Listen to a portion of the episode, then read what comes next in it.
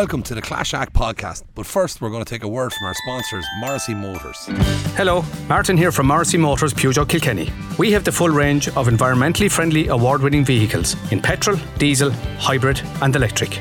Our 208, 3008, and 508 have all won Car of the Year. Our 5008 seven seater has won SUV of the Year. And not forgetting Ireland's best selling commercial, the award winning partner van. That's five in a row, Martin. It is, Brian. That's impressive. Contact the lads in Morrissey Motors, Waterford Road, Kilkenny today. And you're very welcome to this week's edition of the Clash Act podcast with myself, Eddie Scally. And I'm delighted to be joined, and I mean this as well, delighted to be joined as a Westmeath man getting to interview probably the greatest uh, ever football manager in the GAA and, of course, uh, honorary Royal King of Meath, Sean Boylan. Sean, thanks a million for taking the call. How are you, Eddie? How are you, Stephen? Good to talk to you. I, I'm very good. Sean, um, we, we'll just dive straight into it here. Um, like you, you had a real battle with COVID, um, kind of early on in, in, in this whole COVID um, Yeah. kind of time that we're in. How, how have you been since? I'm good, Eddie. I'm great, honestly. But at the time, Eddie, it was the most frightening thing I ever had in my life. Um, I was in great form. I went to give blood, and uh, my oxygen levels were too low, so I was taken to hospital.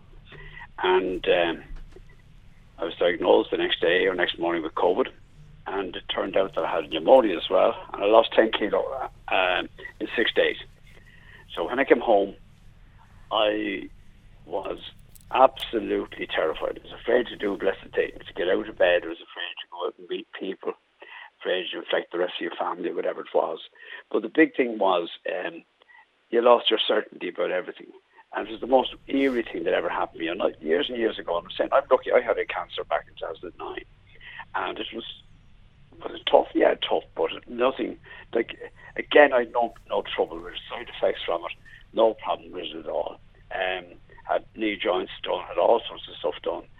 No problem. But this knocked the living daylights out of me. And of course, when you stop and think it, it's viral. And when it's viral, it doesn't what to attack. And if there's any weakness in you at all, it'll attack that. And I suppose maybe, uh, you know, there's maybe like everybody else, you were weary with all the talk about the COVID, but this was the very start. I left hospital on 31st of March of last year. But five or six weeks later, all I can tell you is that my wife said to me, "Look, you're not yourself. You're so you're snappy. It's everything I never was, really." And uh, even the kids are saying it. I know they're not kids, but they, they are kids. You know what I mean? Yeah. And, uh, I went out onto the garden, out onto the yard, and I started to think about it. I said, "Sean, somebody come into you now like that, what would you say? You're suffering post-traumatic stress. It's shock, and having had a testosterone-driven tumor back some years ago, when your testosterone is suppressed as a male." I was nearly like someone who was premenstrual or menopausal. And um, anyhow, went outside and made up some herbs and different things and so on. I turned the corner. But it took weeks and months to get the energy and the staying power back.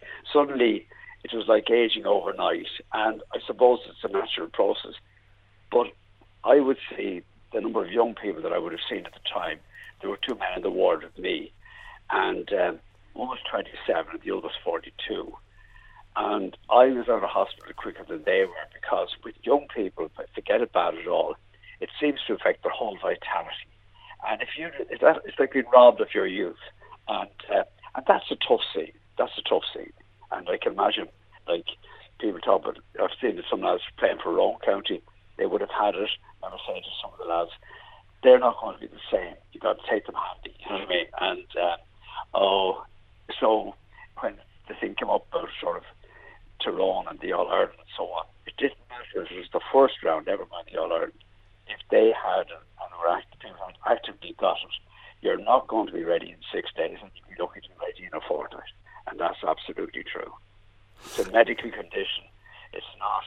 We have to fulfill this fixture or that fixture.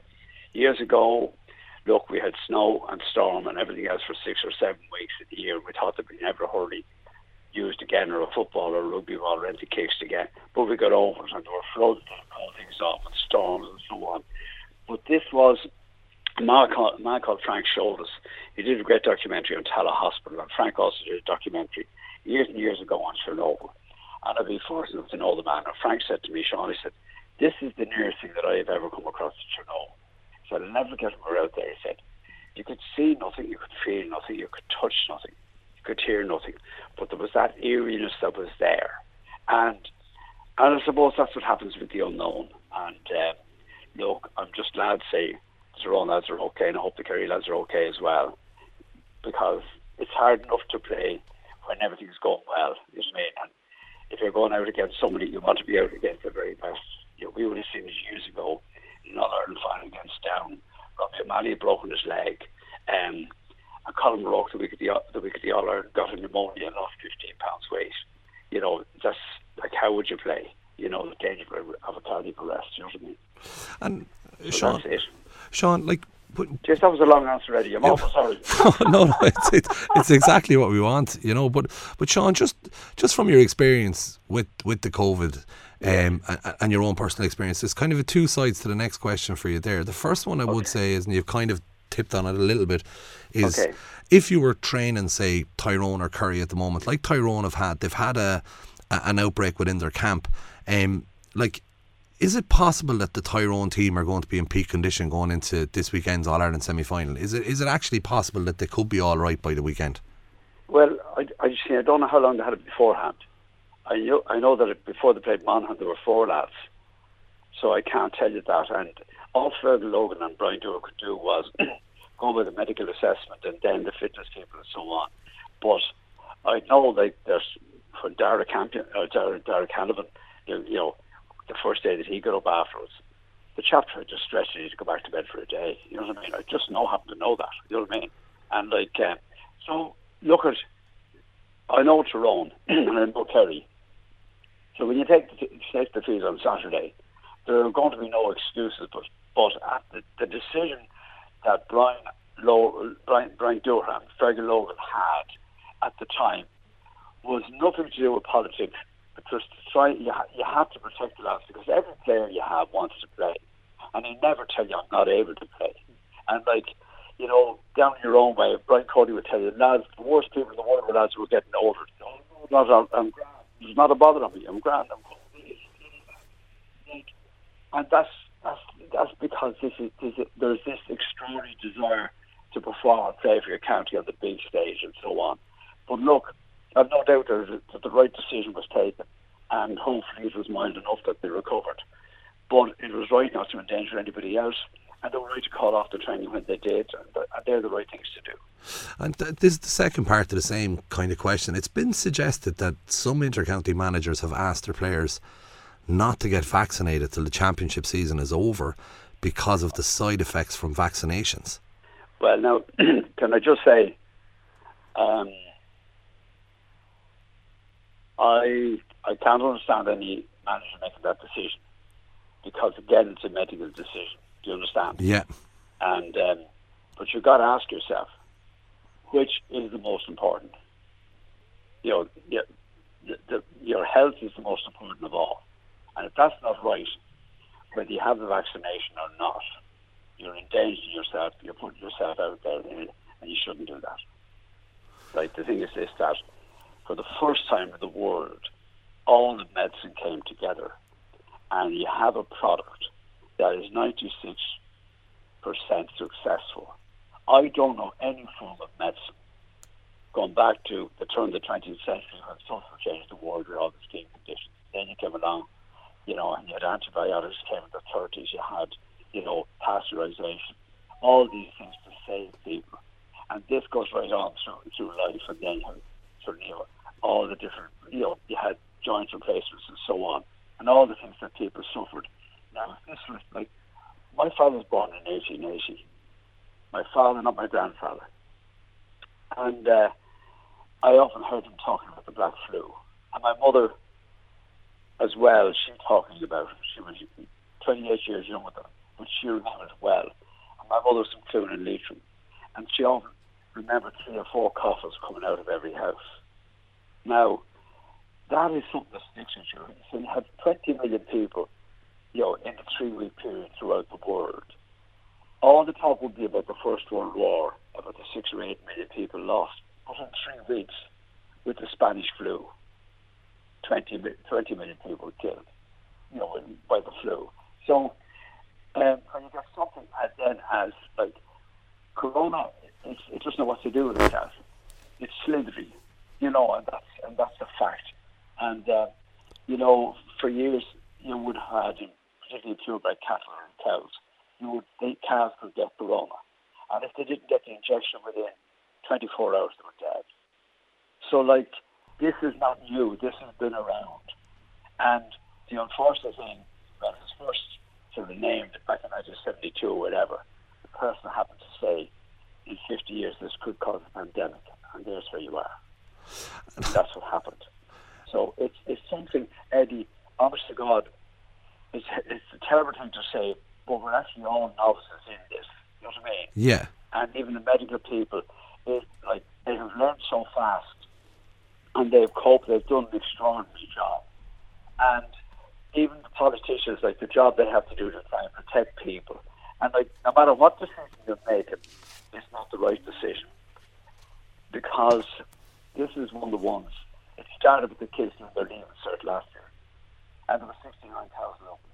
And they took the decision, and there was 1% of them didn't stay inside and didn't do the right things. And they set the example for everybody else. And, you know, was it tough on elderly people? Savage. Savage to see somebody belonging to the sick or dying or in hospital, not being able to go and see them. Like, this is this is something. This is like the third world war for all the world. So it was an extraordinary time, and it's the remnants of it are there, and the offshoots of it will go on. But whatever chance you have, whatever chance you have, is having the vaccination. And people say, well, what about the clotting and so on? They know the type it is. I know because of vasculitis or whatever it is, and they know how to deal with it. Like years ago, you mightn't have known that. So look maybe this has brought medicine forward 100 years or whatever, but it also brought people on. But it still goes back to taking ownership yourself. You know what I mean? I know that if I was a player and my person in charge said, no, don't want to have the vaccination in case of side effect. Hang on there. I'm going for this. And, uh, you know, my youngest at the time was 16, our oldest was 27, uh, out of six. And, uh, you know, my oldest lad had just started with Scottish Opera, his first day, and he had to stop. And he only he only went back a month ago, and like he's 29 now. You know what I mean? Yeah. But like as he said himself, look, my body gets stronger.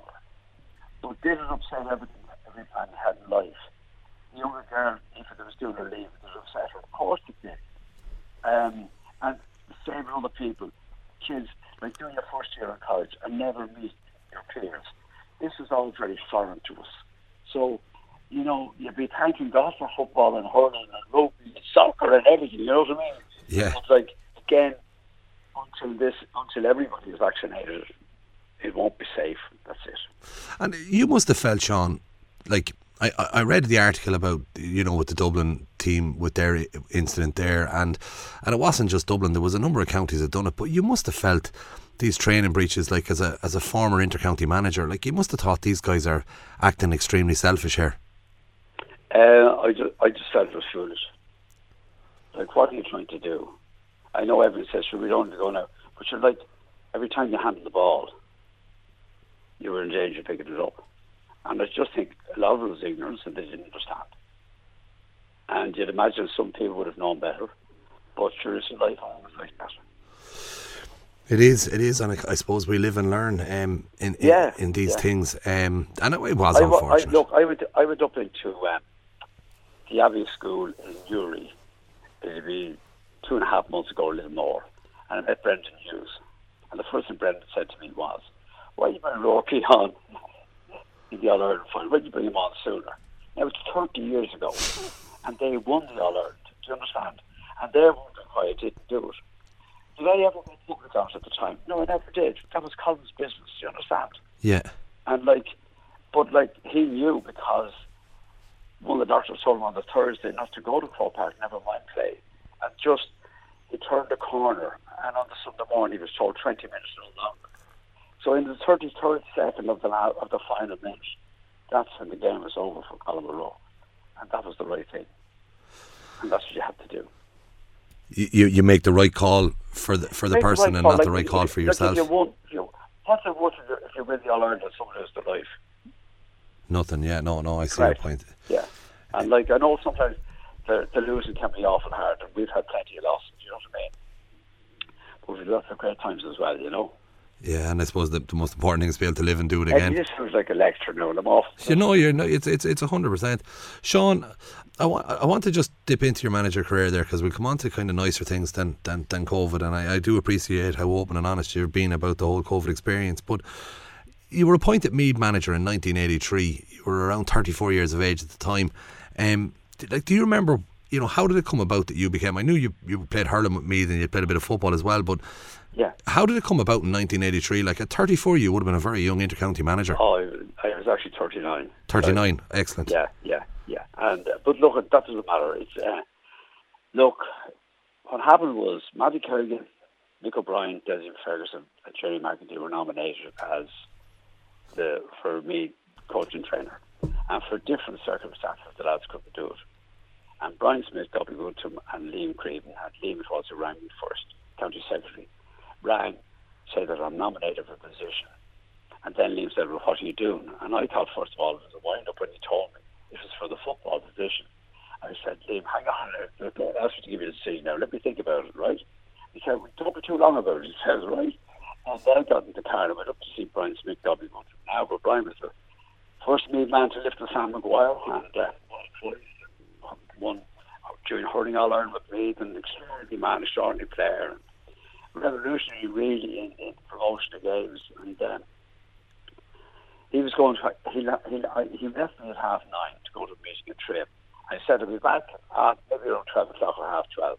I should call up, and I called up, having spoken to him with Pal Eamon O'Farrell, and uh, he. Uh, he did the devil's advocate with, me because he knew the sort of life I lived at that time. I would have a busy enough life. Um, that there were never enough hours in the day, and I was blessed with energy and so on. And uh, eventually, we, we said, right, okay, look, I'll have it going for three months until you get somebody, and that's exactly Eddie. No, the story has never changed because that's exactly the way it was. And um, look, the leagues were restructured at the time, and Meath found themselves in Division Two. And I remember the last about who'd been playing the previous year and two years playing down in Cusack Park in Ennis. And there were more seagulls than people at the match. Suddenly you're in Division Two.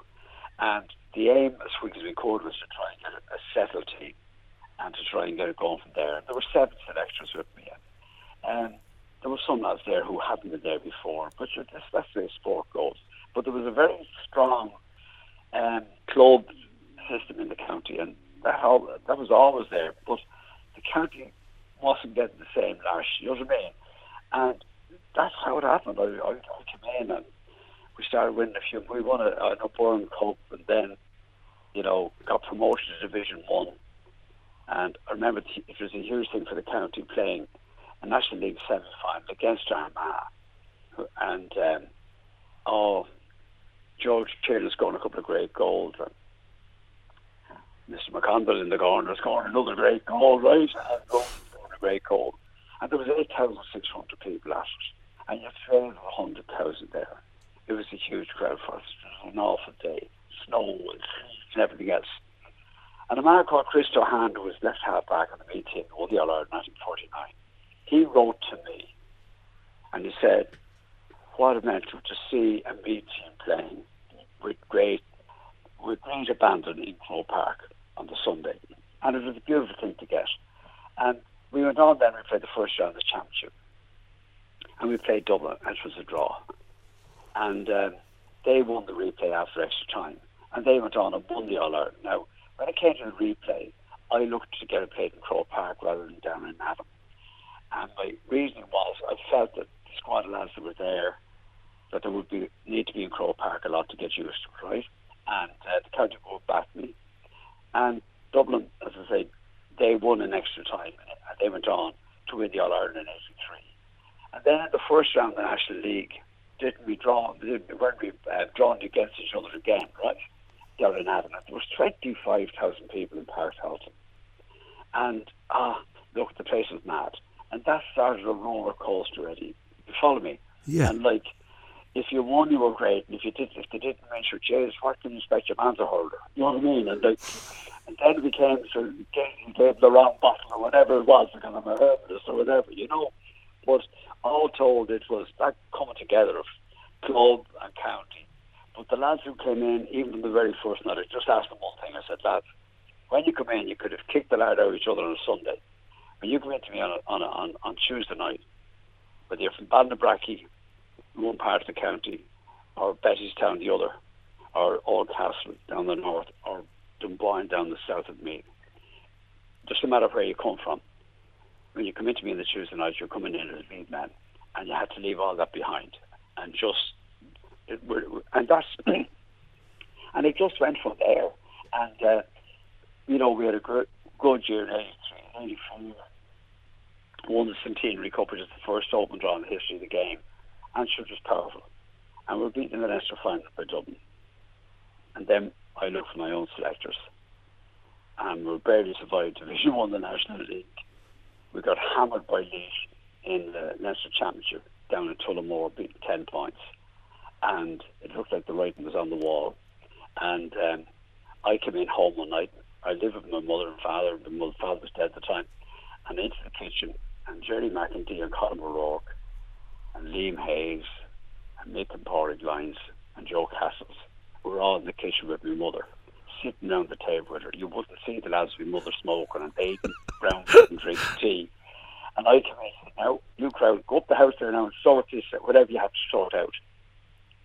And uh, the sort now was really, it was just an open discussion about where we had come from, where I felt the team could go to. And it couldn't have been more honest. Paul Glines just said to me, Sean, will you put your this in your ass pocket? And that changed everything because suddenly it meant that when I put the chairs around the circle, anything that I needed to say, I could say. But more importantly, anything that they felt I had to say. There was no blame. It was all, what can we do to get better? And that, and the following year, then the one, that, the following year, the one in Leinster, and that started 16 years just of absolute joy. You know what I mean?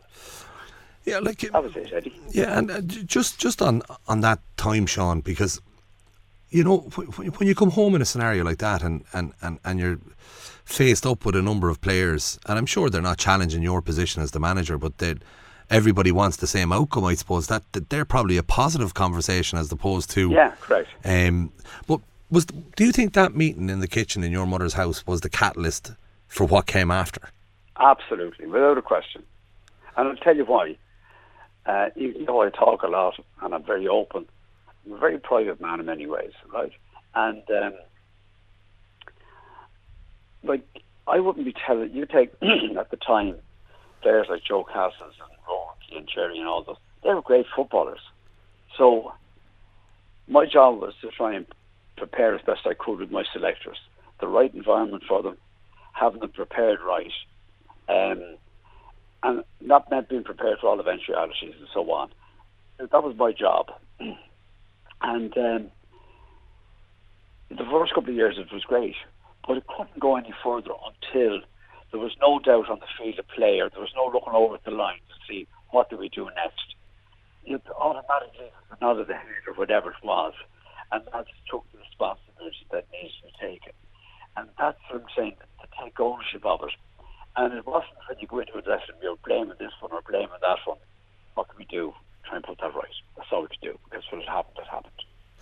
And and and then with with that me team, like you, this you know, I was this was a very informative years for me. I was aged 10, 11, 12, 13, Euro 88. All these things are things I remember.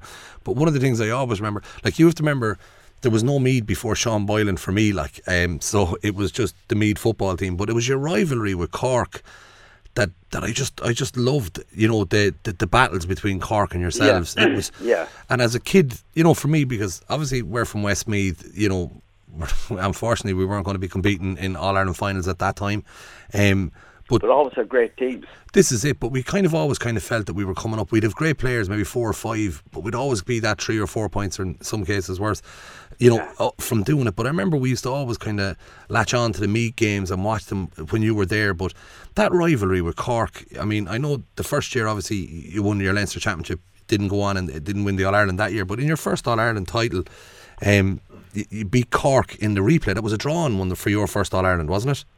Uh, no, draw the second one. The second one, sorry. So the, the first, yeah, yeah, yeah, yeah. like, but that was the start. So you played your first All Ireland win was against Cork. Yeah, That was, Was, the, yeah. Uh, the second was against Cork after replay. and, um, And in between, you won the National League after replay against Dublin. um, with the rivalry, like, was the rivalry with Cork? Was it? Did you become so familiar with each other that you know it was like nearly a chess match sometimes against them? It might be as polite as chess, you know what I mean? But but do, do, you know, do you know what I'm saying? With uh, I know it definitely wasn't as polite as chess from know, watching uh, it. When, when you look back at both teams, they were so physically strong. I know people talk about sort of the way people are conditioned today, but the team that Billy Morgan had and the team I was fortunate enough to have, there was an innate strength there, but also mental strength. Like when we're talking about that, like this year, poor John Kerins, the Cork goalkeeper, is 20 years dead. It's hard to believe it's gone by so quick. And what a legend, you know what I mean? Yeah. And that Cork team, they're beaten in two All Irelands um, and one after replay. And they come back then the following year, the week they beat Mayo, and the following year they beat us again. Like, that takes some character, resilience, and so on. And that's what you were dealing against, and from, which was intense rivalry, and you had to beat them. Um, but at the back of it all, there was an admiration for what they had done, and maybe a recognition that what our own lads had done was, was immense as well. And, and and for you yourself, Sean, um, and obviously I don't mean this in any way, you know, uh, you know, disrespectfully at all. But like, Yeah, in in in your first year, getting to an All Ireland final, I know, you know that, that you're there. The build up to the game for you, you know, when you haven't played in an All Ireland final, you haven't been part of a team that's mm-hmm. gotten to an All Ireland final.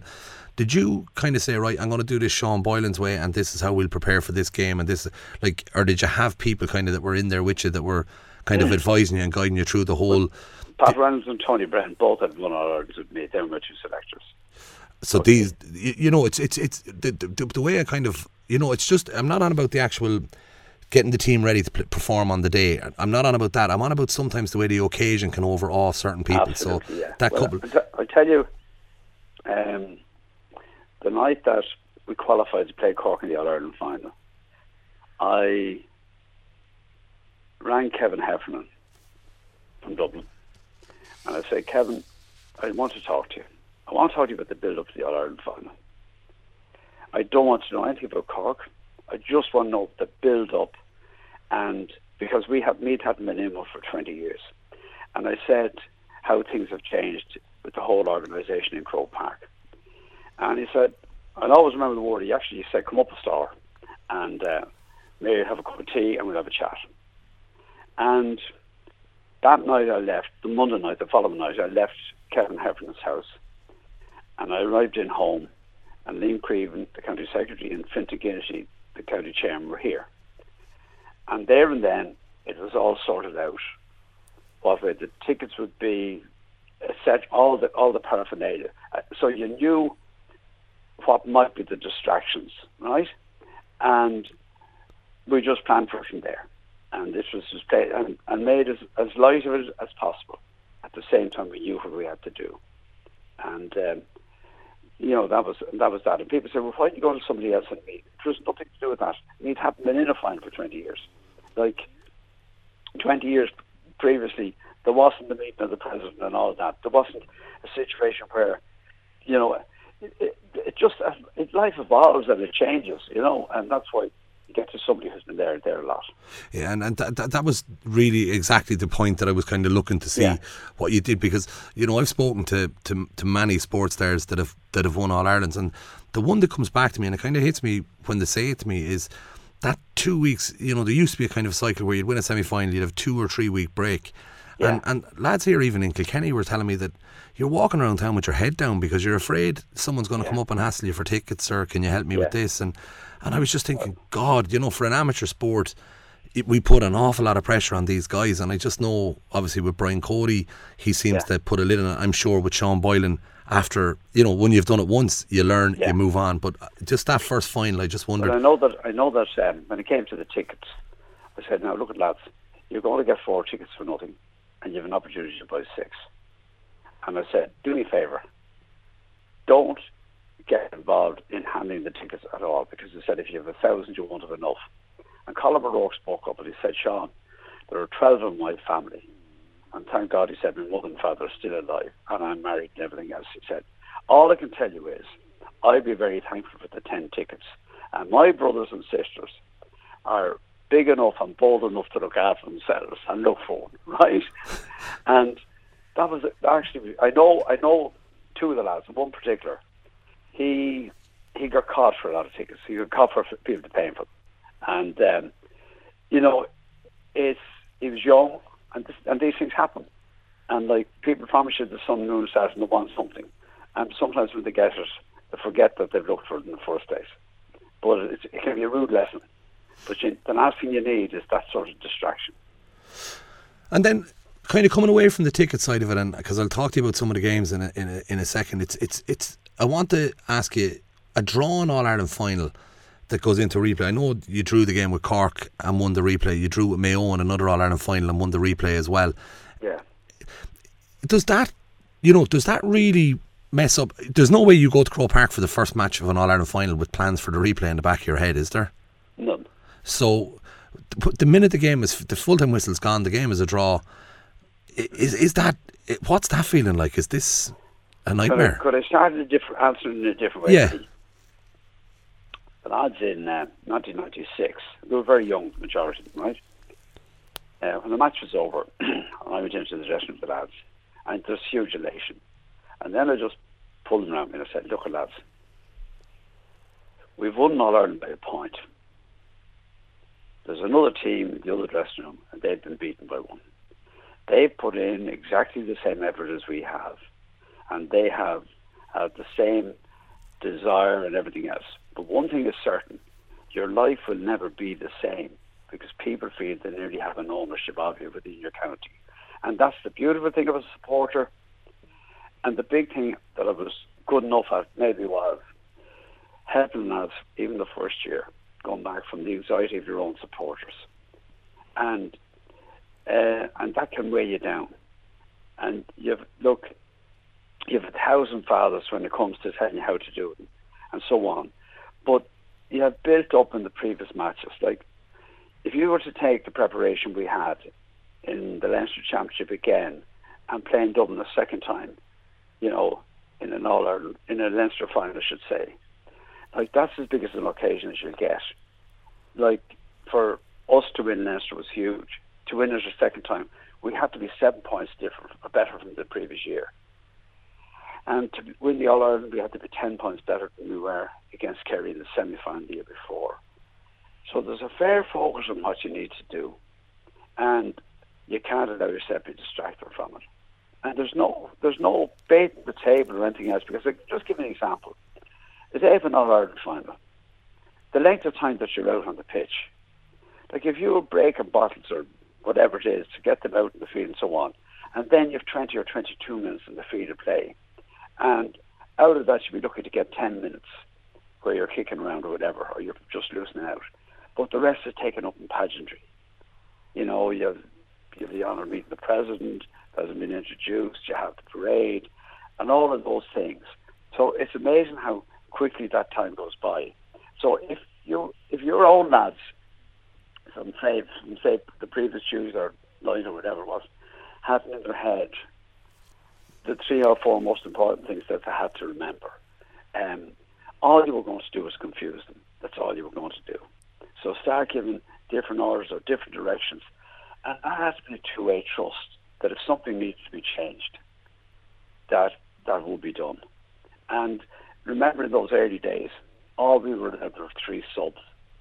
So you could only use one. You always had to keep one in case somebody was injured. So uh, people said, was it as intense? Yeah, because every flea was off the ground and every sideline ball was off. So it was very physical. And uh, then, of course, it changed the balls, you know, in the latter two all that we won. It, the ball was out of the hand and so on. But again, it was being just prepared for that. So when you actually got, you know, you win your Leinster, you win your semi-final. And, uh, you know, I remember after 1991, we beat Roscommon the All Ireland semi final. and that was our ninth championship match, and we had had three draws, four draws, three against Dublin and one against uh, against uh, uh, Wicklow. Like it was an awful lot of game time. Just the intense relief to reach the final, and maybe there was too long of a break for the three weeks for the, the All Ireland final. Maybe not because even though you say you won't let yourself or your tension fall down or you, whatever, it, it's human nature, and that's and that's the way it is. You know, you've beaten two points in the All Ireland final, but that's but again, um, there's no guarantees in sport, and every day you go out, you have to try and do your best. But the most important thing is there's no point going in a panic. There's no point in having yourself worked up. Like I can't understand on the line how lads get involved with the referee and get involved with the fourth official and everything else because Lord Jesus, you've enough to do to do your own. Job. You know what I mean? And uh, Because like that's the most most important session you ever have is the day of the match itself. Um, but did you? Is that something that you would have never done, Sean? Is it a referee making a heinous decision and you losing the plot on the sideline? You just left it to them, did you? Never get on to referee. No, no. And again, looking at the game today, as you say, it's kind of part and parcel now that it seems every manager is that managers playing to the crowds, or is it? Look, I, I, we have four sons, and when the eldest lad then went to school in Belvedere, and I've been in school there, and um, they all playing rugby. It's in the first year, under 12s or whatever it was, first years, and uh, never questioned the referee. And one day there were so many teams there that had to play a match on the soccer field, but they played soccer. Jesus Christ, every decision the referee made, from watching the telly, the lads who in the rugby would say nothing were were called were called to the referee. So we're like animals of habit. Do you follow me? Yeah. Like um, if you take you take you take last Sunday in the, the All Ireland hurling, there were so few frees. Um, you know, just you haven't time if you're caught up in your own job. You have, you have no time for getting involved in arguments. You know what I mean? I just think it's your energy. The first first time I learned about was from a man called Bobby Charlton, and that's an awful long time ago. And when he said he never saw any team, he never saw any referee to change his mind on a field of play, and that always struck me. And um, after the the Munich disaster and so on, a few months later, I happened to be in Old Trafford, and my best pals lived in Manchester, and uh, Cody Youngford had come into the team and so on. But I always remembered Bobby Charlton. I've never seen a referee change his mind. And it's amazing how- where you learn things, you know what I mean? Yeah, and it's like it, it, it is. It is something that's, you know, like I see it with young lads diving now. Um, Yeah. You know, and uh, Hard to watch. It is, and and see, like you're older than me, and I'm older than my kids, and you know, and they all say the same. You know, you're shaking the head, and that wouldn't happen in my day. You know, you know this type of thing. But but it genuinely wouldn't, feigning injuries. But to see Cristiano Ronaldo and Neymar, and you know these highest paid professional footballers in the world rolling around and dancing, and it's Which is like ballet. Eh, this is it. But you'd be fearful that it it could slip into our own game, and you'd never want that to happen in in Well, our I, game. I have to tell you, one of the things that really troubles me about refereeing in Gaelic football and hurling, and I would have spoken to four different presidents of the association in Croke Park about the difficulty for referees. And I said, will you do me a favour? And went on to Hogan stand and said, now this is where the assessors sit. I went down to the back of the canal end and back around the back of the, the hill end. I said, now look down that field. And that's what a hurling or football referee has. He's 160 metres, right? Okay, he has two linesmen he has umpires. Now, if he gets it right 85% of the time, he's doing well. And I said, if assessors up on the field who are seeing a totally different angle, and they're seeing other things that he, by the way, missed, but there's things like what has been taken from the referees today is their integrity to make the right decision. Like, sh- every good referee will know if there's intent, but that's all taken from now. If it's if there's an intent or something, or an apparent attempt or something, um, straight away it's a yellow, it's a black, or whatever it is, and you know, like, you know, years ago in Gaelic football, um, they brought in the rule a play on rule. Sort of like somebody got injured, fine. But otherwise, you just played on. You kept the game going. Now, is it is annoying when people dive, and it is annoying when people pretend. But like, that still doesn't make it right. And people say it's gamesmanship. Look, you have enough to do to do the right thing. Like, um, you can have sometimes a player, and maybe he's not going for it fully, and he gets injured or whatever it is. Uh, don't start blaming other people. You know what I mean? That's it. But the referee, how they manage, just amazes me because it's become more and more and more difficult. Now, I know you have your linesmen that have a say today. Years and years ago, I remember Paddy Collins, a famous referee. The linesman going into Paddy, and Paddy asked him to leave the field. His job, you mind the line, I'll do this. If I want your opinion, I'll ask for it. Right? And the same with your umpires. Years and years ago, and it's a very difficult job because the game is so fast. So fast. Um, again, their job really, their, their original job was just to do, just to be umpires. So they're now expected to call if there's a, they see something and it's in way out the field.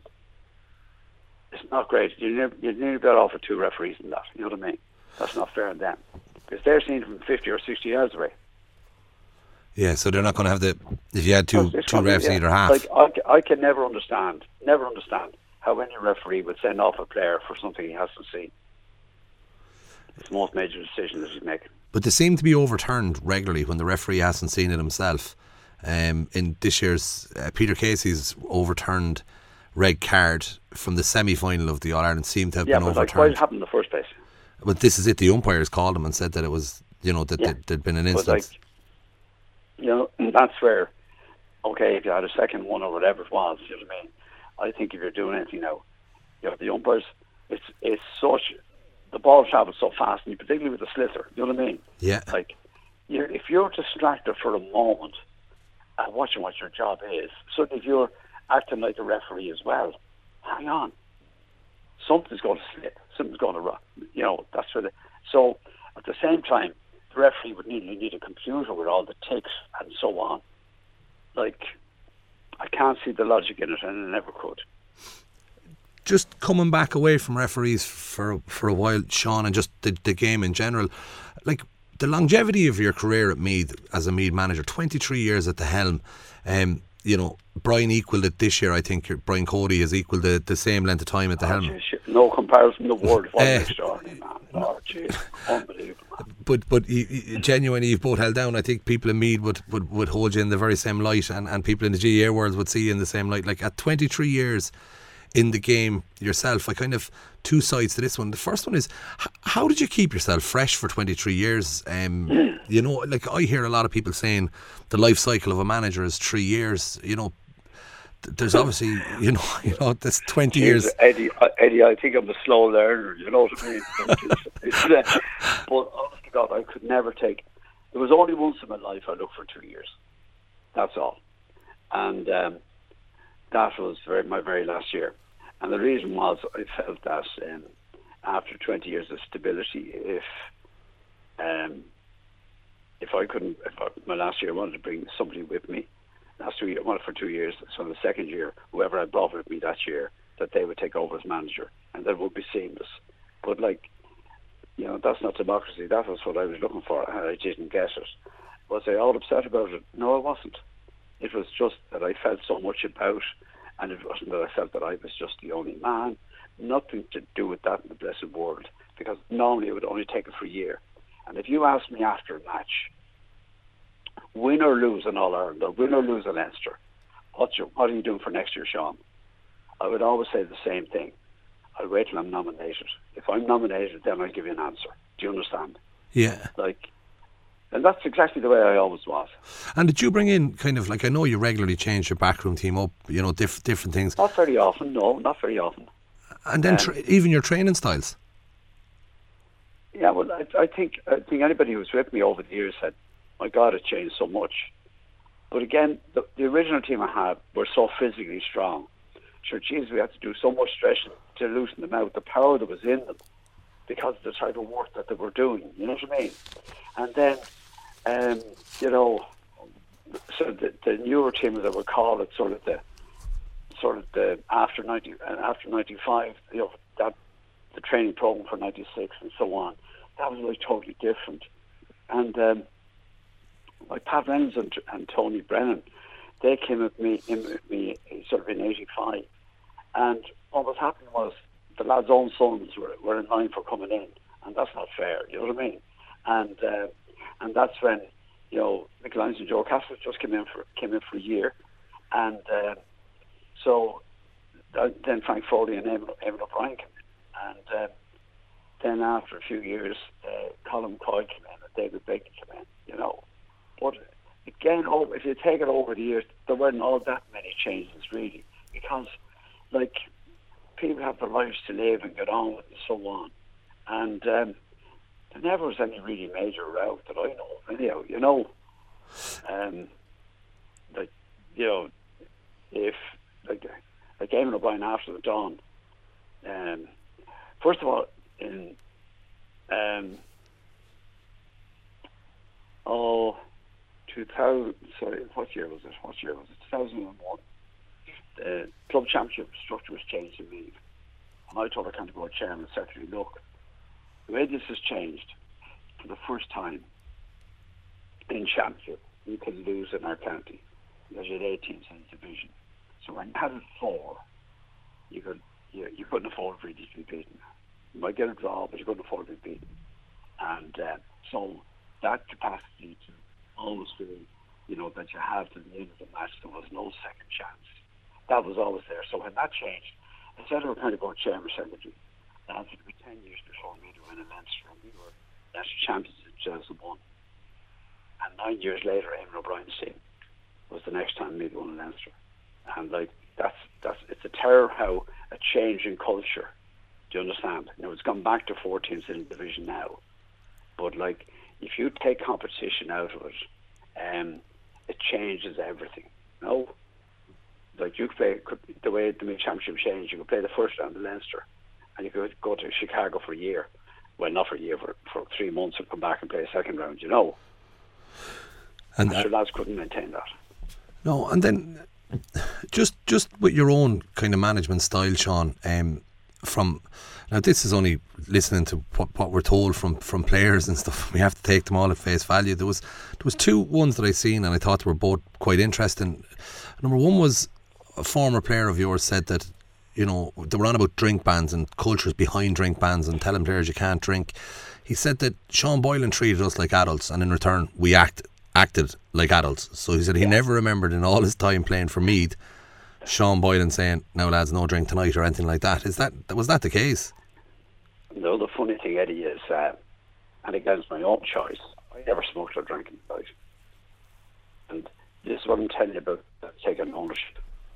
And like, I know one particular lad who captained me after the Ireland final. He to me, and he came in first. He was taking a good few jars, but he realised when you're training at a certain intensity um, for recovery, you can't afford it. You know what I mean? If you're doing that, they learned that themselves, and that's and that means and then that they passed on. You know what I mean?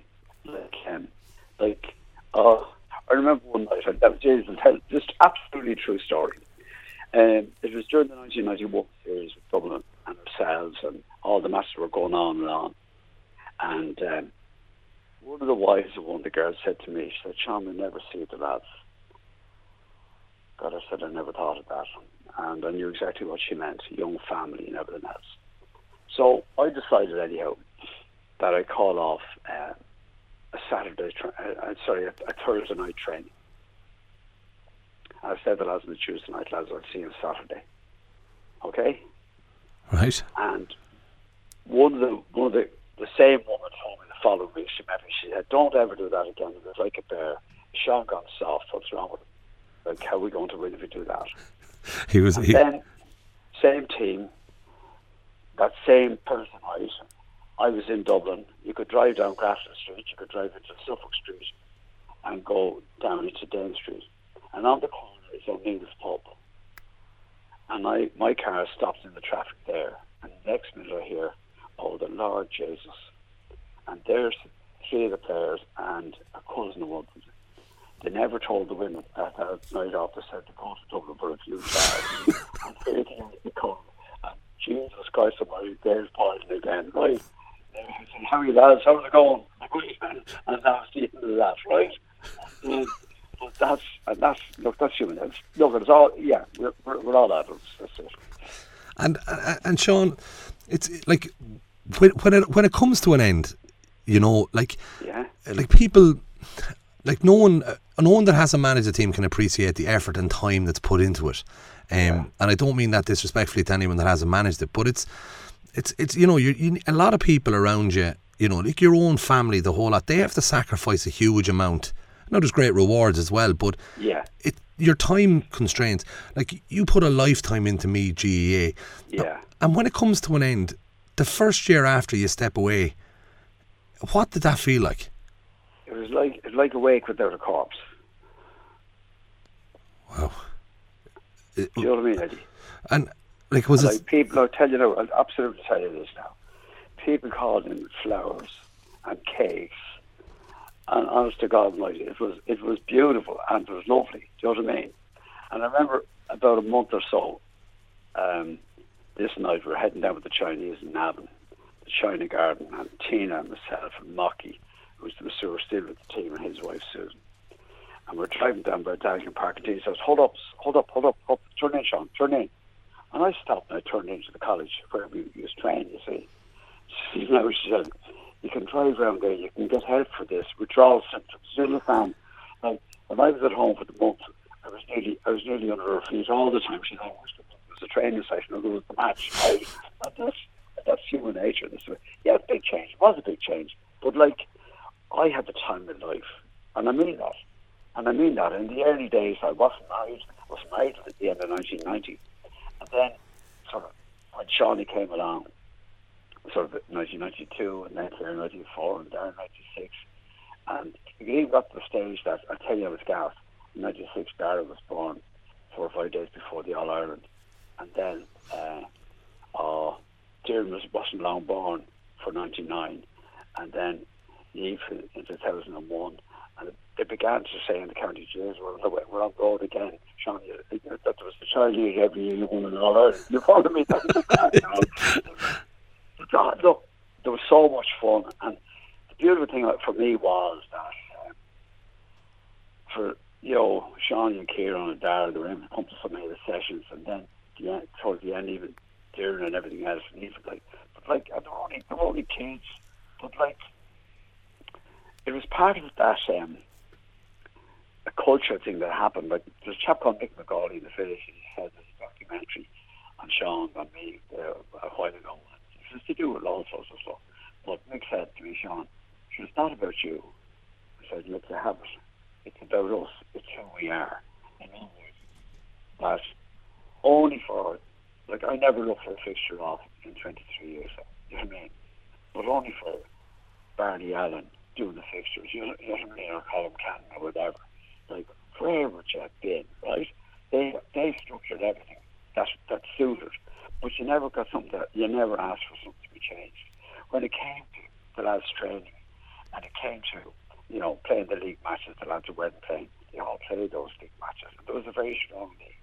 So look, the clubs are amazing, the lads were amazing, their families were amazing, and there's just it was just that wonderful bond. And then even he came in, Kepak came in with us, and so on. Like no team was involved with me, you know, before there was any sponsorship. You know, and that's but it was it was a seamless situation, and uh, you know, we had a situation where we had nobody in the GPA because nobody needed to be in the GPA, and. Um, but and, and yet I'm realising the importance of it. Do you follow me? Yeah. Like that lads would would be looked after. And was everything perfect? It wasn't Eddie. But honest to God, there was an awful lot because it was very open. It was very open, and, and then, you know, uh, the one place I was terribly uh, was in that, say, like for instance, the week of a match or whatever it would be, I wouldn't want distraction. You know what I mean? Um, I wouldn't want distraction. I wouldn't want people coming in telling us what to do or whatever it was. Look, we made our own decision. We, we stuck by it, and you know, if we got it wrong. We got it wrong. And um, but we were lucky a lot of the times we got it right. And when it's when it's all said and done, and you look back, you know, over your years in in, in the game, is there is there any regrets? Do you look back at anything and say, you know, I wish I'd done that different, or I'd like to have, you know, Oh, changed yeah. that? Oh, there would be, yeah. Of course there would. Um, when you when you look back on the matches that you lose, of course you, of course there. And like, be very foolish not to say, well, I would I would have done exactly the same again. I would have learned from it, and it's hurt. Um, and again, after every championship was over, you went before the county board and delegates could ask you questions and so on. I found no offence with that. You know, I actually welcomed that, and um, because did I feel guilty about any of it? No, I didn't, because all I could do was my best, and that was exactly it. And um, but that, but that best was was allowed happen through the involvement of huge numbers of people. Which you know what I mean, like. So, geez, remember when Shawnee, you know, I don't know if team had to go one night, but Shawnee, I was going after Shawnee and his selectors meeting in a hurry with Pat Reynolds and Tony Brennan, and we headed down Tony's house. And sure, Shays and Shawnee was only a year old, and- Kay put him in the in the in a cot down there where we were having the meeting. You know what I mean? and, um, and and like and uh, when you look back on all of those things, you know, it's it's, it's wonderful and it's great. And you say it didn't. Like, see, I don't know Sean because I'm not Sean Boylan and I haven't managed the team for 23 years. But, like, you say it did, you, ne- you never annoyed you, never, you know, when you go to these delegate meetings and, you know, lads are questioning decisions that you might have made or that, that never bothered you at all. No, it didn't because like that was the right, that was the place to do it. And it's the same, the same. Look, um, I remember we were playing uh, Cork in '99, and I came up out of the dugout, and I go to our dug, me dugout, and I'm in the middle of the Cork supporters. And Lord Jesus, there was this man up the back, and the abuse he was given was unreal, right? And I just let my jumper there, and I do all the field out to the lads, and then I came back, and he started again. And uh, and I'm saying to myself, God Almighty, I wonder if this Larry Tompkins going through down the far end, he the middle of the supporters, you know what I mean? And uh, game was only on. The ball came off Philip Clifford's knee and straight in my arms. I threw to Cormac Murphy who, to, to take the sideline ball. What your man didn't say to me, a ball, you son. And uh, one of the men with me, Dennis Murtha, had said to James Riley, the assistant secretary, that man gets on to Shannon anymore, anymore, you tell him to say this. James said, I couldn't do that. James, you do what I tell you. So when I threw the ball and he started me again, James turned around shut his mouth. And for the rest of the match, the man abused James and forgot all about me. And that's the way sport goes. You know mean? That's, and that's it, Eddie, you know. They, they'd moved on to the next victim. He was, moved on to the next one. And, and, and that's the excitement. And like, that's what I talk about the tension that your own people have. Like, um, a famous story told about Mick Holt and Gobblygood with the Dublin footballers. And um, Lorcan Redmond was a selector from St. Margaret's for Kevin Heffernan. And he went to Kevin before one of the matches against Kerry and he said, Kevin, he said, a lot of the lads are very anxious. Some of them are not sleeping. And Kevin said to me, look at lads, he said, Larkin was telling me some of you having trouble sleeping. He said, there's no need for that. He said, that's what the doctor's here for, see if he can help you out. Who's not, who's not having problems sleeping? The most laid-back man of all time, that God be good to his soul, was Mick Holden. And he put up his hand. Kevin said, Mick, he said, are you not sleeping? No, see, Kevin, but the mother for the last 30 years can't close her eyes at night. And if you something that can help her sleep, I want it. oh, jeez, you couldn't, you couldn't be. You know what? And Sean, like the, the, the second last question I have for you is, you know, over your career, like you've you reinvented yourself a couple of times with Meath. There was a there was a gap between a few drinks, and you came back and had another All Ireland. Is there is there, you know, if you were sitting down at you know at the pearly gates and someone says to you, Sean, you know, what was What's the proudest moment on uh, in the GAA world for, for Sean Boylan? What was your proudest moment? Is it that first All Ireland? Is it the last All Ireland? Is there any specific time do you say if I could try? I suppose winning the Leinster in, in '86 was massive, and '87 was astonishing. Uh, I never like. I would have always aspired to play at the top level, and I never had that opportunity because it didn't happen or it wasn't good enough or whatever it was. But it didn't mean like I remember playing one day hurling against Kenny, the thirty three points. And like coming off the field, Flip Garrigan said, Shawnee, we went bad. I said, Flip, we were shy, but look, we'll go out tomorrow and try and improve again. And uh, but like they were incredibly proud moments to see lads achieve excellence in their sport. Great players who might never have won. But like they're the ones who played the game and they're the ones who won the game, Eddie. And that's something I never lost sight of. Like the most important people. Doesn't matter the president of Ireland there, whoever is there. The most important people are the people who play or talk out on the day of the match. And that can be number 23 or 24 for your, your county or whatever. And the role they play is absolutely huge. And I would have seen it with lads who weren't started, who would have felt they should have started. And the support that they gave to the lads on the field of play. Like, you can imagine, because I never had big plans deliberately, particularly for championship. Um, I always went, always felt the well was there. I always felt that they felt that they were going to be played on the day, and uh, so am I expecting the lads who are not picked to love me the week of the match? No, no, I, would be raging if I was a player. Jesus, you know, is he, is he mad in the head that doesn't pick me? You know what I mean? Yeah. But that's, but that's sport, you know. That's sport. No, it is. And Sean, the one I'll leave you with is, is is is this year's championship. We're down to three now. Obviously, we've had a couple of delays and whatnot. Yeah. Mayo are sitting, I suppose, waiting there. Probably not ideal the gap between these games for Mayo. That's my own personal opinion. Um, yeah. And, and, and, and the fact that they don't know who they're playing yet either. But Kerry and Tyrone face each other in the semis. But of the three teams that are left, who would Sean Boylan be predicting will be the All Ireland champions this year and why? Um, first of all, I want to say about Mayo. What they have done in that county, what James Horan has done, these lads, over the last couple of years, has been extraordinary and astounding. And the number of players that he brought in, the way he's blended and so on, and to to see the way they take on, they're just taking on the game. So, in other words, they want to create their own history. What has gone before, they're not interested in that.